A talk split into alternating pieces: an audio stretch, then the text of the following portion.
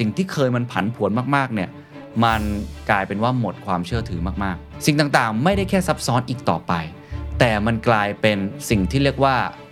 logical system ระบบตรรกะต่างๆ non linear คือไม่เป็นเส้นตรง คำว่าบูก้า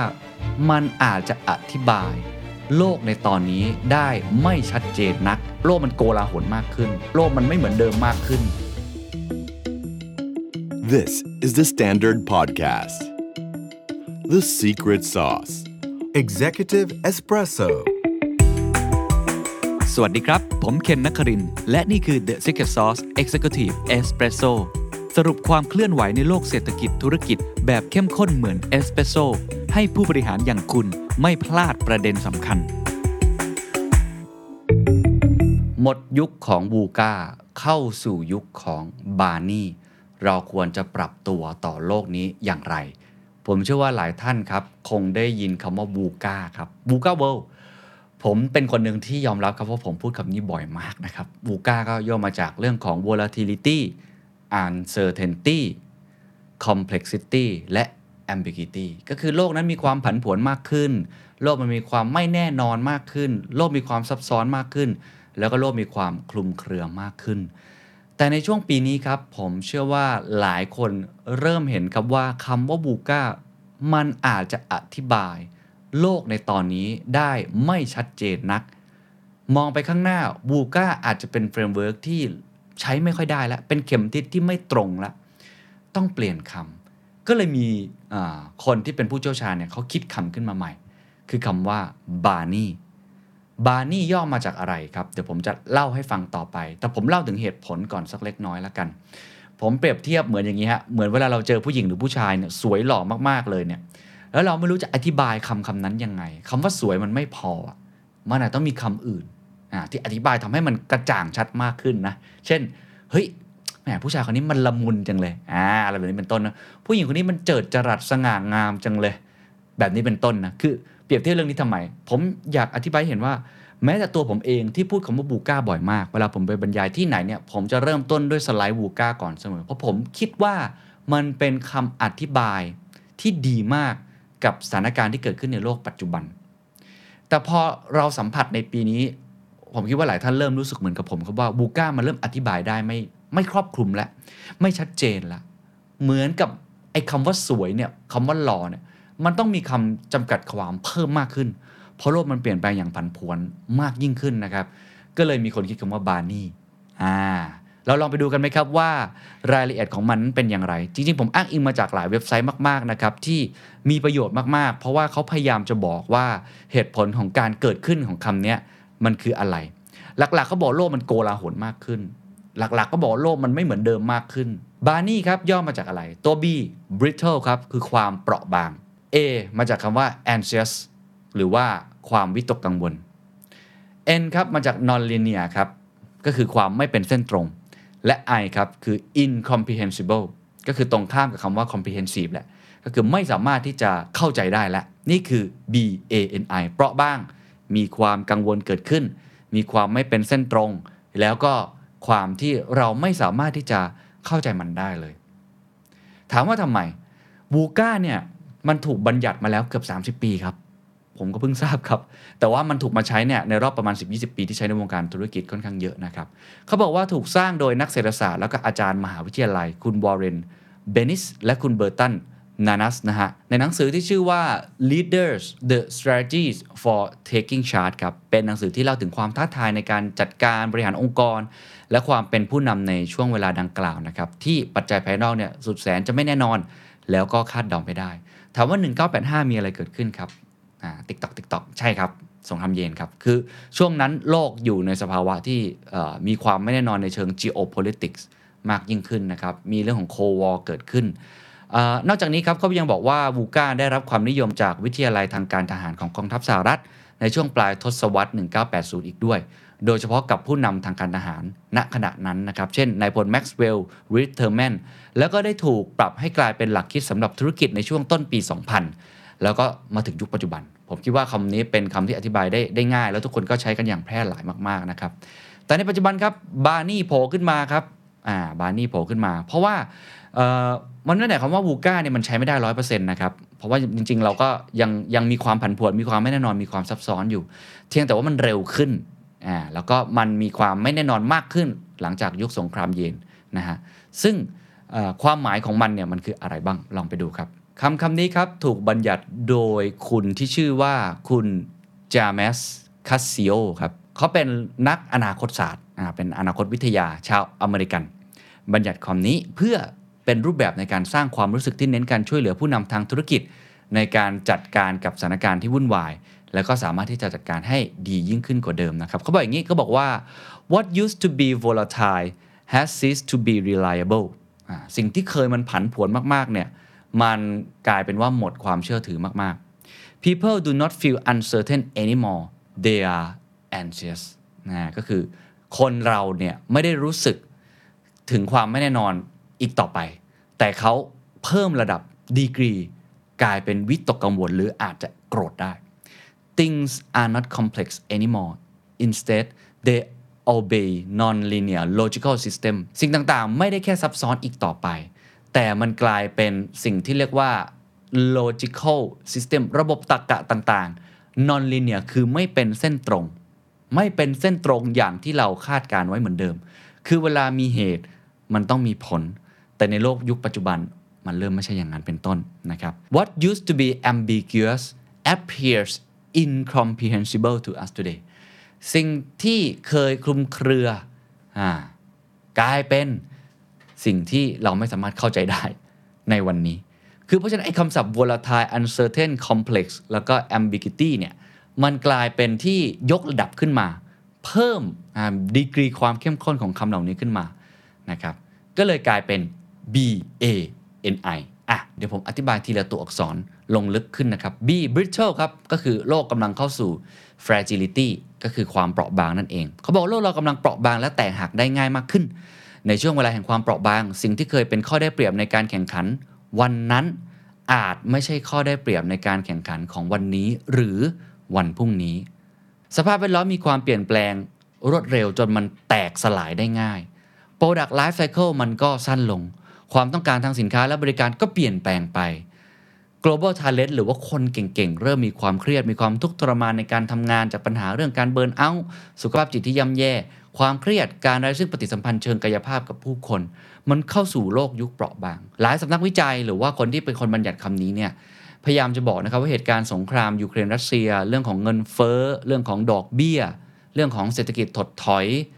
สิ่งต่างๆ เหล่านี้เนี่ยครับมันกลายเป็นสิ่งที่บอกให้ชัดเจนว่ามันเปราะบางมาก คือมันเจออะไรนิดเดียวมันแตกสลายได้เลย และมันเป็นสิ่งที่มากกว่าแค่คำว่าพันผวนอีก คือมันแตกสลายได้ นี่คือเป็นคำที่น่าจะเหมาะกับยุคสมัยมากๆ อันนี้ผมเห็นด้วยนะว่าโลกมันเข้าสู่ความเปราะบาง แม้แต่ MD ของ IMF ที่ผมพูดถึงเธอบ่อยมากเนี่ยนะฮะคุณคริสติน่าจอร์จิวาเนี่ยก็ยังบอกเลยว่าโลกเดินทางจาก relative predictability มาสู่ยุคที่เรียกว่า economic เนี่ยมัน fragility มาก ๆ คือมันเปราะบางมาก ๆ มันแตกง่ายมาก ๆ นะครับ สิ่งที่เราเคยทำมาประวัติศาสตร์อันยาวนานเนี่ย มันมันหายได้ในชั่วข้ามคืน ถ้าเกิดคุณทำอะไรผิดไปนิดเดียว มีความเปราะบางนะครับ นั่นคือตัว B ตัว A ครับคือ anxious นะฮะหรือว่าความรู้สึกวิตกกังวลนะครับเขาบอกสถานการณ์ในโลกปัจจุบันเริ่มทำให้ผู้คนนั้นมีความวิตกกังวลมากขึ้นทำให้คนรู้สึกไม่สบายใจไม่ปลอดภัยระสำระสาย ผู้คนกระตือรือร้นอยากรู้ว่าโลกจะเป็นอย่างไรต่อไป แล้วก็ลังเลที่จะตัดสินใจ ซึ่งเหตุการณ์ดังกล่าวเกิดขึ้นทั่วโลกโดยเฉพาะเรื่องของโควิด -19 ที่เข้ามา สงครามยูเครนรัสเซียก็เป็นตัวชี้วัดว่าโลกกำลังเข้าสู่ภาวะวิตกกังวลสำหรับผมมุมมองผมนะที่ผมผมคิดว่ามันอธิบายความหมายยุคสมัยได้ดีก็คือเรื่อง mental health ของคนนะผมว่าคนรุ่นใหม่เนี่ยมีความเครียดเกิดขึ้นมาก ๆ แล้วก็เขาเนี่ยมีความวิตกกังวลกับอนาคตของเขา บางคนก็ใช้คำว่าเป็นโลกที่คนรุ่นใหม่สิ้นหวังอะ ผมว่าเรื่องนี้ก็เกี่ยว เช่นเดียวกันกับคนที่เป็นคนเปราะบาง คนที่อยู่ด้านล่างของสังคม ที่อยากจะเรียกได้ว่าเปลี่ยนนะครับสถานภาพของตัวเอง status ของตัวเอง social mobility คือขับตัวเองให้ขึ้นมาเป็นชนชั้นกลางให้ได้เนี่ยก็รู้สึกวิตกกังวล ผมไม่แปลกใจที่ในปีนี้เราเห็นการประท้วงเกิดขึ้นเยอะมาก แน่นอนในอดีตก็มีการประท้วงนะครับ ไม่ได้บอกว่าไม่มี เพียงแต่มันไม่ได้เป็นการประท้วงแบบในอดีตที่มีการจัดตั้งกันชัดเจน มีผู้นำเป็นสหภาพแรงงาน ตอนนี้ที่ไหนก็เกิดความไม่พอใจ เกิดความวิตกกังวลได้ง่ายกว่าที่เคยนะนี่คือตัวเอคือความรู้สึกวิตกกังวลนะครับ N ครับ non-linear ข้อนี้มันเป็นจุดชี้ขาดเหมือนกันนะว่าโลกหลังจากนี้มันไม่เดินทางเป็นเส้นตรง โลกไม่ได้เดินทางแบบที่เราคาดการได้อีกต่อไป บ่อยครั้งครับที่ความสัมพันธ์ของเหตุและผลไม่สามารถคาดเดาล่วงหน้าได้ง่ายอีกต่อไปตรรกะตามความคิดนี่กำลังถูกท้าทาย และบ่อยครั้งครับเหตุการณ์ในโลกของเรานั้น เกิดขึ้นในลักษณะที่ไม่มีใครคาดคิด หรือ ไม่เคยเชื่อเลยครับว่าสิ่งเหล่านี้มันจะเกิดขึ้นได้ ภาษาอังกฤษก็เรียกว่า unprecedented ก็คือสิ่งที่เราไม่เคยเห็นมันมาก่อน ไม่ได้เกิดขึ้นมานานแล้ว มันเกิดขึ้นอย่างที่เราคาดไม่ถึงจริง ๆ เช่นเหตุการณ์เรื่องของ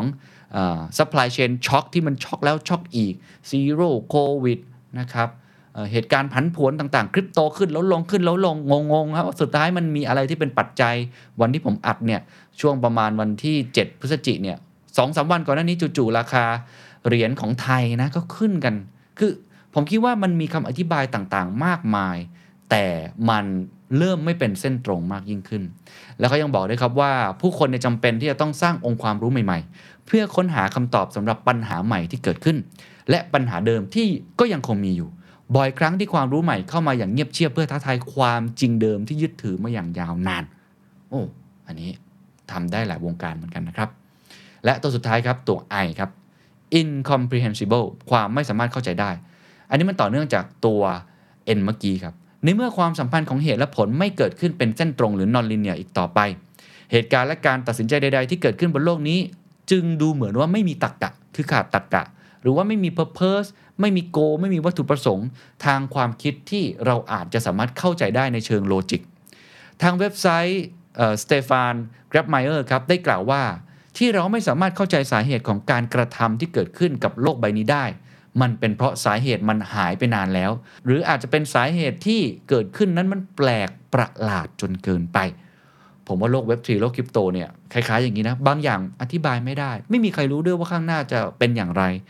ปีที่แล้วเรายังคุยกันอยู่เลยว่าคริปโตนี่ขาขึ้นมากๆเว็บทรีจะมาเปลี่ยนแปลงโอ้โหหลายอย่าง ตอนนี้โลกมันก็ไม่ใช่อย่างที่เราคิดอะคือ ติดดอยกันหมดถูกไหมและมีความไม่แน่นอนเกิดขึ้นมากมายครับหลายคนก็คงมองว่าโอเคทิศทางของมันน่าจะไปทางนี้แหละ มันยังมันยังมีดิเรกชันที่ไปทางเดิมอยู่ แต่มันมีปัจจัยที่บางที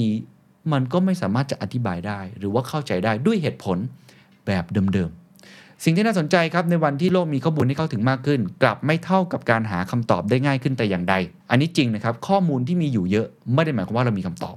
อาจจะเป็นเพราะการเข้าถึงข้อมูลที่มากขึ้นนั้นตามมาด้วย noise ครับ มันไม่ใช่ voice ไงครับ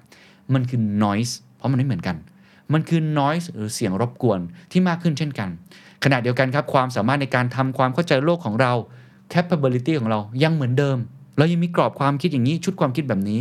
ดังนั้นข้อมูลที่มากขึ้นอาจเป็นเพียงตัวที่ครอบงำความสามารถในการคิดของเรา เพียงเท่านั้นครับ นี่คือ 4 ตัวอักษรนะครับ B A N I เปราะบ้าง ความรู้สึกวิตกกังวล ความไม่เป็นเส้นตรง และความไม่สามารถเข้าใจได้ ผมคิดว่าทุกท่านลองยกตัวอย่างเหตุการณ์อะไรเหตุการณ์ที่เกิดขึ้นในปี 2 ปีที่ผ่านมา และน่าจะเกิดขึ้นในอนาคตเนี่ยมีหลายอย่างที่สอดคล้องนะครับ ผมย้ำอีกครั้งหนึ่งคือเวลาเราคิดคำศัพท์เหล่านี้นะมันก็เป็นคำศัพท์ที่สวยๆดีอะแล้วก็บอกว่าเอาอีกแล้วเดี๋ยวนักการตลาดนักวิเคราะห์นักอนาคตเนี่ยก็มาคิดคำใหม่ ๆ ให้เราต้องมาปวดหัวกัน แต่สำหรับผมจริงๆ ฟังหูไว้หูก็ดีเหมือนกัน แล้ว ผมคิดว่าไอ้คำว่าบาร์นี่มีหลายอย่างที่มีน้ำหนัก แน่นอนบูก้ายังคงดำเนินไปอยู่นะครับ ไม่ได้บอกว่ามันหายไปมันเปลี่ยนเลย แต่มันมีวิวัฒนาการหรือความเข้มข้นมีความซับซ้อนเพิ่มมากขึ้น จนเราพยายามจะนิยาม ไอ้คำว่า volatile ใหม่ uncertain ใหม่ complex ใหม่ หรือว่า ambiguity ใหม่ กลายเป็น BANI นั่นเองครับ ผมเชื่อว่าการที่เรายึดถือ BANI เข้ามาในตัวเองมากขึ้น ก็เป็นเหมือนกับเข็มทิศที่น่าจะทำให้เราชี้ตรงจุดมากขึ้น แว่นตาของเราตัดเพิ่มครับ ตัดใหม่ครับ เพราะสายตาเราเปลี่ยนสายตาสั้นขึ้นยาวขึ้น จะได้คมชัดมากขึ้น และบานนี้น่าจะเป็นกรอบกรอบหนึ่งที่น่าสนใจครับคำถามสำคัญก็คือเราเอาไงล่ะครับ คือแค่วูก้าก็ปวดหัวแล้วนะฮะโอ้ต้องปรับตัวกันจ้าละวันเลย ต้องมี growth mindset บ้างแหละ ต้องมีวิชั่นที่ชัดเจนบ้างแหละ ต้องมีเคลียร์ในการสื่อสารบ้างแหละ คือมันมันมันก็ยากอยู่แล้ว แต่บาร์นี่เนี่ยเราต้องทำยังไงกับมันต่อไป ผมรวบรวมมาให้หลายอันที่น่าสนใจนะครับเขาบอกว่าเราควรจะตั้งคำถามให้ถูกต้อง และเฉพาะเจาะจงมากกว่าที่เคย การที่จะรับมือโลกในยุคบาร์นี่ได้นั้น ผู้นำจะต้องตอบคำถามให้ได้ว่า ในฐานะผู้นำจำเป็นจะต้องตอบสนองต่อตัวแปรและเงื่อนไขที่เพิ่มเติมขึ้นได้อย่างไร และเราต้องรู้ว่าตอนนี้โลกของเรากำลังเกิดอะไรขึ้น และเราต้องทำอะไรกับมันต่อไป ภาษาอาจารย์สุรเกียรติเสถียรไทยใช้คำว่า ลมที่มัน มาโดนหน้าเราเนี่ยมันมันสัมผัสกับใบหน้าเนี่ยเราสัมผัสกระแสลมมันได้ไหม เราจับมันได้ไหมว่ามันเกิดอะไร เพราะมันไม่เหมือนเดิมนะฮะสิ่งที่จะทำให้คำถามดังกล่าวง่ายขึ้นนั้นจำเป็นจะต้องมี 3 อย่างครับ 1. การมองเห็นอย่างมีจุดมุ่งหมายมี purpose ที่ชัดเจน อันที่ 2 ภาษาอังกฤษใช้คำว่า emotional centering เวลาเราจะทำอะไรหลังจากนี้มันไม่ใช่แค่เรื่องของ intelligence อย่างเดียว ไม่ใช่แค่ความฉลาดอย่างเดียว แต่มันคือเรื่องของอารมณ์ความรู้สึก เราต้องคำนึงถึง mood เขารู้สึกยังไง เราต้องคำนึงถึงเรื่องของสิ่งที่มันเป็นความละเอียดอ่อนในด้านจิตใจ mental health ของคน mental health ของลูกค้า emotional ของลูกค้ามากยิ่งขึ้น หรือคู่ค้ามากยิ่งขึ้น ปลายปีแบบนี้ผมเชื่อว่าหลายคนมีคำถามครับว่า เศรษฐกิจโลกและเศรษฐกิจไทยในปีหน้าจะเป็นอย่างไร อะไรคือแนวโน้ม อะไรคือเทรนด์ที่ต้องจับตา อะไรคือโอกาสอะไรคือความเสี่ยง รู้ก่อนปรับตัวก่อน ก็มีโอกาสชนะก่อน เทรนด์เศรษฐกิจมหภาค เทรนด์ธุรกิจความยั่งยืน เทรนด์ภูมิรัฐศาสตร์โลก เทรนด์ธุรกิจ New S Curve เทรนด์สื่อและการตลาด เทรนด์อนาคตการทำงาน เทรนด์คริปโตและ Metaverse เทรนด์การเมืองไทย หาคำตอบได้ที่งาน The Standard Economic Forum 2022 Age of Tomorrow เศรษฐกิจไทยบนปากเหว บัตรมี 3 แบบครับ แบบแรกออนไลน์ ขยายเวลา Early Bird เหลือเพียง 2,500 บาท แบบที่2 on ground เข้าร่วมเสวนาสดๆ ถามได้ทุก session 1 วันราคา 1,900 บาท 3 วัน 4,900 บาทเท่านั้น แบบที่ 3 Exclusive Dinner กับคุณอานันท์ปันยารชุน พร้อมเสวนา 3 วันเต็ม 20,000 บาท สำหรับคุณผู้ชมช่อง The Secret Sauce ผมมีโค้ดพิเศษเพื่อเป็นการขอบคุณเพียงกรอกคำว่า The Secret Sauce ลดพิเศษ 20%ในบัตรทุกประเภทที่ Thaiticketmajor ครับ และอันที่ 3 ครับ ต้องฝึก resilience โอ้ผมว่าข้อนี้สำคัญมาก ๆ ยิ่งโลกเปราะบางมากขึ้นเท่าไหร่ เรายิ่งต้องมีความล้มแล้วลุกขึ้นได้เร็วแตกสลายไปไม่ได้แตกไปเลย แต่สามารถลุกขึ้นได้เร็ว ผมเคยจัดไปตอนหนึ่งครับ เรื่อง anti fragility ก็ลองย้อนกลับไปฟังได้นะครับ เขายังบอกครับว่าซึ่งทักษะที่ได้กล่าวไปนั้น 3 ข้อเป็นส่วนหนึ่งของทักษะในการตั้งคำถามในโลกบานี่ทางเว็บไซต์ Synergy Strategies ได้ให้ตัวอย่างคำถามที่ผู้นำต้องตอบให้ได้ หากต้องการจะนำพาองค์กรผ่านโลกบานี่ไปได้ อันนี้เป็นคำถามเช็คลิสต์ที่ทุกคนลองถามกับตัวเองได้ครับคำถามแรกครับเขาบอกว่าในเมื่อโลกของเราและสถานการณ์ต่างๆ ตอนนี้มัน brittle หรือมันเปราะบางมากขึ้น ในฐานะผู้นำครับ แน่นอนเราต้องมีความเอ็มพัตตีใช่ไหมเราต้องมีความเห็นอกเห็นใจคนมากขึ้นเนี่ย เราจะสร้างสมดุลอย่างไร ระหว่างระหว่างมนุษย์ human condition หรือว่า human being และสิ่งที่เรียกว่า productivity สองอย่างนี้บางครั้งมันไม่ไปด้วยกันไงถูกไหมครับ เราโอ้โหทำงานหนักมาก ๆ เลย เราต้องการ productivity เรา lean เราลดคน เราทำทุกอย่างเลยให้มัน workload เนี่ยมันเพิ่มขึ้น สอดคล้องกับสิ่งที่ลูกค้าต้องการ แต่หลายครั้งมันไปทำร้ายคนฝั่งนี้มากขึ้น เราจะทำอย่างไร ผู้นำจะรักษาสมดุลตรงนี้อย่างไร เป็นโจทย์ใหญ่ เพราะว่าคนฝั่งนี้คนที่เป็นมนุษย์ในการทำงานเขาก็มีสิทธิ์ที่จะเรียกร้องเพิ่มมากขึ้นคำถามที่2ครับท่ามกลางโลกที่เต็มไปด้วยความวิตกกังวล ในฐานะผู้นำจะให้ความกระจ่าง ให้ purpose และความแน่นอนในสิ่งที่เป็นไปได้อย่างไร เทียบกับความวิตกกังวลที่เกิดขึ้นอย่างต่อเนื่อง และความไม่รู้ความไม่แน่นอนของโลก อันนี้คือตัว A ครับคนวิตกกังวลมากขึ้น เมื่อเขามองขึ้นมาเจอผู้นำอย่างพวกเรา ผู้นำจะสร้างความไว้เนื้อเชื่อใจ จะสร้างความกระจ่าง จะสร้าง Purpose ให้มันอลายกันสอดคล้องกัน ในความไม่แน่นอน ในความวิตกกังวลได้อย่างไร จะปลอบประโลมเขายังไง จะปลุกให้เขาฮึกเหิมขึ้นมาได้อย่างไร เพื่อให้เขาสามารถทำงานร่วมกับเราได้ ทั้งคนที่เป็นลูกค้าคู่ค้า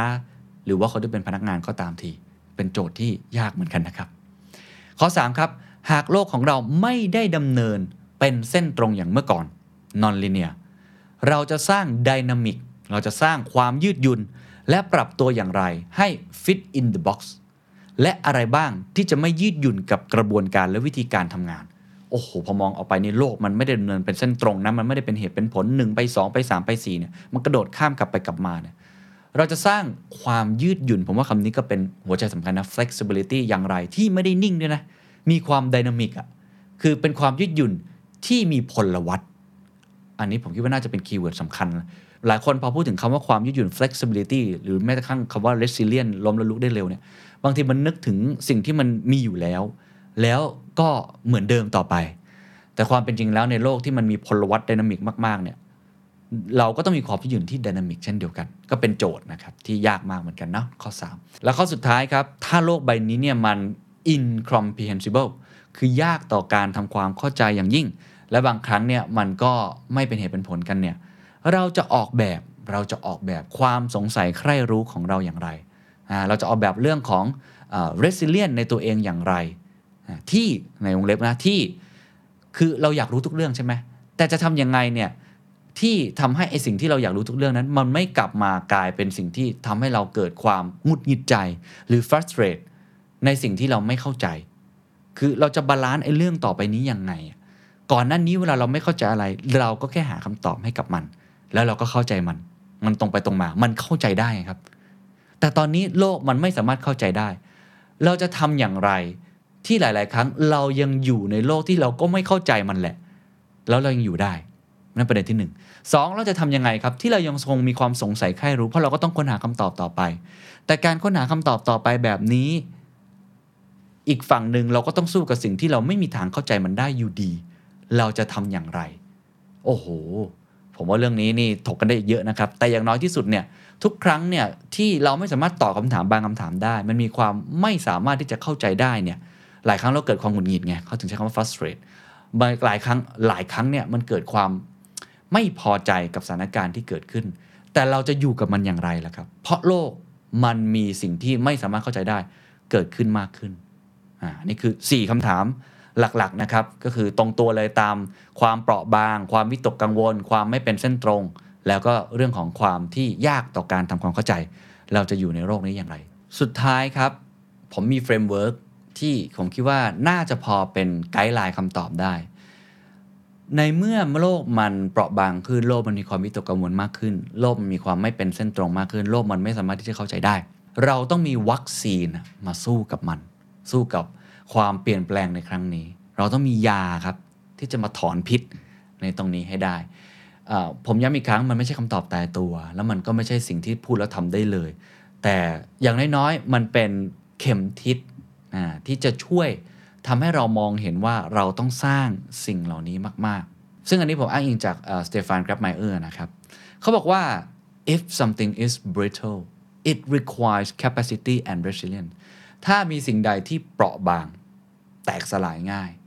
เราจำเป็นที่จะต้องมี capacity หรือมีสมรรถนะมีสมรรถนะที่มันต่อรองกับเรื่องนี้ได้ และมีความ resilience มีความล้มแล้วลุกได้เร็ว มีความยืดหยุ่น ซึ่งต้อง dynamic ด้วยนะครับ ผมคิดว่าสำคัญนะ ยิ่งมันเปราะบาง มันแตกสลายง่าย แสดงว่าเราต้องเตรียมพร้อมกับตัวเอง มีสมรรถนะหรือ capacity หรือบางคนใช้คำว่า capability ก็แล้วแต่นะ ศักยภาพของตัวเราที่พร้อมรับมือกับความเปราะบาง และต้องมีความยืดหยุ่นหรือ resilient เปราะบางใช่ไหม ไม่ว่าอะไรจะเกิดขึ้นเราบริหารความเสี่ยงได้เป็นอย่างดี เรามีการ plan B plan C แล้วมีการทำ worst case scenario อย่างสม่ำเสมอ และมีการทำ stress test อย่างสม่ำเสมอ ข้อ 2 ครับ if we feel anxious we need empathy and mindfulness มาแล้วครับสองคำนี้ครับ ถ้าผู้คนมีความรู้สึกวิตกกังวลมาก ๆ ครับ เราจำเป็นอย่างยิ่งครับ ที่จะต้องมี ความเข้าอกเข้าใจครับ ต้องฟัง ต้องรู้ว่าเขารู้สึกอย่างไร ต้องคิดเอาใจเขามาใส่ใจเราให้มากขึ้น และมี mindfulness ครับ mindfulness ก็มีสตินั่นแหละเออมีสติที่จะอยู่กับปัจจุบันนะสามารถที่จะควบคุมนะสถานการณ์ หรืออารมณ์ความรู้สึก มีปัญญาที่เวลาเจอกับความวิตกกังวลแล้วเราไม่ตื่นกลัวจนมากเกินไป และรับมือกับมันได้นะครับสองคำ empathy and mindfulness 3 ครับ if something is non-linear it calls for context and adaptability ครับ เมื่อบางสิ่งบางอย่างที่เกิดขึ้นนั้น มันไม่เป็นเส้นตรง มันไม่ได้จาก A ไป B ไป C มันต้องเข้าใจ context ครับ โอ้โห ผมว่าคำนี้เป็นคำแห่งยุคนะฮะ ต้องเข้าใจบริบทครับ ว่าบริบทมันเปลี่ยนแปลงไปยังไง ซึ่งอันนี้แสดงว่าแต่ละองค์กรไม่เหมือนกันด้วยนะ context ในปัจจุบันเป็นยังไง context ในประเทศไทยกับ context ที่สหรัฐอเมริกาไม่เหมือนกัน context ในกรุงเทพกับเชียงใหม่ไม่เหมือนกันคอนเท็กซ์ใน TikTok กับใน Facebook ไม่เหมือนกัน แบบนี้เป็นต้น เราต้องเข้าใจคอนเท็กซ์เพราะมันไม่มี one size fit all ต้องรู้ว่าบริบทมันเป็นยังไง จังหวะเวลาเป็นยังไงด้วย และปรับตัวครับ adaptability อันนี้ก็พูดแล้วพูดอีกเนาะเพราะว่า non linear มันคือมันไม่เป็นเส้นตรง เราไม่ได้คาดการได้ว่าจะเป็นอย่างนั้น เราก็ไม่ต้องทำอะไรเราก็ไปดักรอข้างหน้าก็จบ ระหว่างทางนะมันเปลี่ยนไปเปลี่ยนมาด้วย ต้องมีความสามารถในการปรับตัว adaptability ตรงนี้ด้วยหรือว่า adaptivity และข้อ 4 ครับ if something is incomprehensible it demands transparency and intuition โอ้โห ถ้าเกิดว่าสิ่งบางสิ่งมันไม่สามารถที่จะเข้าใจได้นะฮะ สิ่งที่เราต้องมีคือความโปร่งใสครับ และเราจะต้องบางครั้งเนี่ยใช้สัญชาตญาณหรือปรีชาสามารถ ที่เราสะสมมาบ้างนะเพราะว่ามันก็มันเข้าใจไม่ได้อะไม่รู้จะตอบคำถามนี้อย่างไร ไม่รู้จะเป็นยังไง ใช่ไหมในมุมหนึ่งคืออย่างน้อยเราต้อง transparency ก่อนเราต้องโปร่งใส เราต้องเปิดเผยให้ทุกคนเนี่ยอย่างน้อยเนี่ยเห็นว่าเราเป็นคนยังไง และเราสามารถที่จะอธิบายได้ว่าอะไรมันเกิดขึ้น แม้เราจะไม่รู้คำตอบที่ชัดเจน อีกมุมหนึ่งที่เขาพยายามจะบอก ในนี้เขาบอกว่าบางทีใช้ gut feeling บ้าง ซึ่งส่วนตัวผมคิดว่าคำว่า gut feeling หรือว่าสัญชาตญาณมันอาจจะดูเดาไปนิดนึงแต่ถามผมนะเพราะว่าสัญชาตญาณแต่ละคนไม่เหมือนกันนะ เออผมเลยอยากจะใช้คำว่าปรีชาสามารถมากกว่า ปรีชาสามารถคืออะไรคือสิ่งที่เรามีsense บางอย่างที่มันเป็น sense เฉพาะตัว เราเกิดจากการสะสมมาสมมติผมมี sense บางอย่างว่า ผมเชื่อว่าคนต้องการสิ่งนี้คนต้องการ content แบบนี้เนี่ย คนมาถามผมว่าเพราะอะไรบางทีผมตอบไม่ได้ ผมอาจจะมี research มารองรับมากมาย แต่จำไม่ได้ไหมครับว่า research นั้นก็เป็นแค่ reason back มันไม่ได้ look forward ไง มันไม่สามารถเอาเหตุการณ์ในอดีตมา predict หรือคาดการณ์ในอนาคตได้ ผมก็เลยเข้าใจครับว่าทำไมเขาถึงใช้คำนี้นะฮะทำไมถึงบอกให้เราต้องมีสัญชาตญาณเพราะบางครั้งเนี่ยเซนส์หรือว่าสิ่งที่ผู้นำเนี่ยมองเห็น แต่คนอื่นมองไม่เห็นเนี่ยมันอาจจะดูเป็นไปไม่ได้ และไม่สามารถเข้าใจได้ แต่กลายเป็นว่าสิ่งนี้อาจจะเป็นตัวเปลี่ยนองค์กร เป็นตัว drive องค์กร เป็นตัวทำให้องค์กรนั้นมีความแตกต่าง และก้าวไปสู่สิ่งที่เรียกว่า exponential growth ก็ได้ ผมคิดว่าสิ่งนี้เป็นสิ่งที่จำเป็นต้องฝึกไม่ใช่ว่า ผมถึงระมัดระวังการใช้เรื่องของอแค่คำว่า gut feeling หรืออะไรอย่างเดียว แต่ต้องเป็นสัญชาตญาณที่มีความปรีชาสามารถ คือเราก็ต้องฝึกมันอย่างสม่ำเสมอคุยกับคนเยอะๆนะครับ แล้วก็อ่านหนังสือเยอะๆเปิดหูเปิดตาเปิดใจมากๆ เราถึงจะมีปรีชาสามารถที่คมคายมากพอ บางคนเลยบอกว่าต้องมี wisdom หรือปัญญานั่นแหละนะครับ นี่คือทั้งหมดนะครับ ของการหมดยุคบูก้าเข้าสู่ยุคบาร์นี่ที่โลกมันโกลาหลและเปราะบางมากขึ้นกว่าเดิม บาร์นี่มาจากตัวอักษร 4 ตัวครับ B A N I B brittle ครับความเปราะบาง A ครับ anxious ครับความวิตกกังวล N ครับ non-linear การไม่เป็นเส้นตรง และ I ครับ incomprehensible ความไม่สามารถเข้าใจได้ วิธีที่จะสู้กับมันวัคซีนที่เราต้องรีบฉีดตั้งแต่วันนี้เพื่อเตรียมพร้อมองค์กรและตัวเราเอง ในอนาคตที่เป็นบานี่ คือ capacity และ resilience ความยืดหยุ่น และสมรรถนะของเรา 2. empathy และ mindfulness มีความเข้าอกเข้าใจคนมากขึ้น และมีสติ 3. context and adaptivity ต้องมีการปรับตัวและเข้าใจบริบทที่เปลี่ยนแปลงไป 4. ความโปร่งใส transparency และ intuition หรือว่าเรื่องของปรีชาสามารถสัญชาตญาณที่สะสมมาอย่างดี และมี sense ที่ไม่ได้เกิดแค่จากการเดาเพียงอย่างเดียว นี่คือทั้งหมดนะครับของสถานการณ์ที่เกิดขึ้นในปัจจุบันการปรับเข็มทิศใหม่ให้มันชัดมากขึ้น ปรับ framework ในการมองโลกให้มันมีความครอบคลุม แล้วก็มีความเข้าใจต่อพัฒนาการของมันมากยิ่งขึ้น ก็หวังว่าจะเป็นประโยชน์กับทุกท่านนะครับ และเป็นกำลังใจให้กับทุกท่านนะครับ สามารถ รับมือคว้าโอกาสจากโลกที่เปราะบาง น่ากังวล ไม่เป็นเส้นตรง และไม่สามารถเข้าใจได้ครับ สวัสดีครับ